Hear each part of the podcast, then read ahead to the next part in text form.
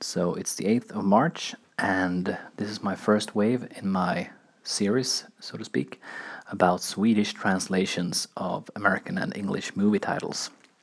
I introduced the concept in my last wave, and as I said there, I'm going to start with the James Bond franchise. So in 1962, the first James Bond movie came out. Um, well, some would argue that a previous American TV movie is the first Bond movie, but I'm going with the uh, with the sort of so to speak the canon movies. So the first movie is Doctor No from 1962. It stars Sean Connery, and in Sweden it was called Agent 007 med rätt att döda, which basically means Agent 007 with a license to kill, or possibly Agent 007 with the right to kill. So it, it really has nothing to do with the Doctor No title. But Agent 007 has become uh, quite um, quite a branding for 007 in uh, Swedish.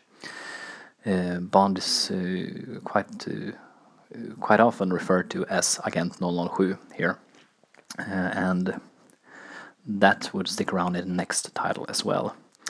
And keep in mind that License to Kill is actually a title of a much later movie, so the fact that the first uh, first movie is titled partially License to Kill in Swedish um, will be quite a problem for the translators much later. So I hope you think this. Uh, I hope you find this theme funny, or fun, or interesting. Anyway, that's Doctor No. Next time we will be from Russia with love.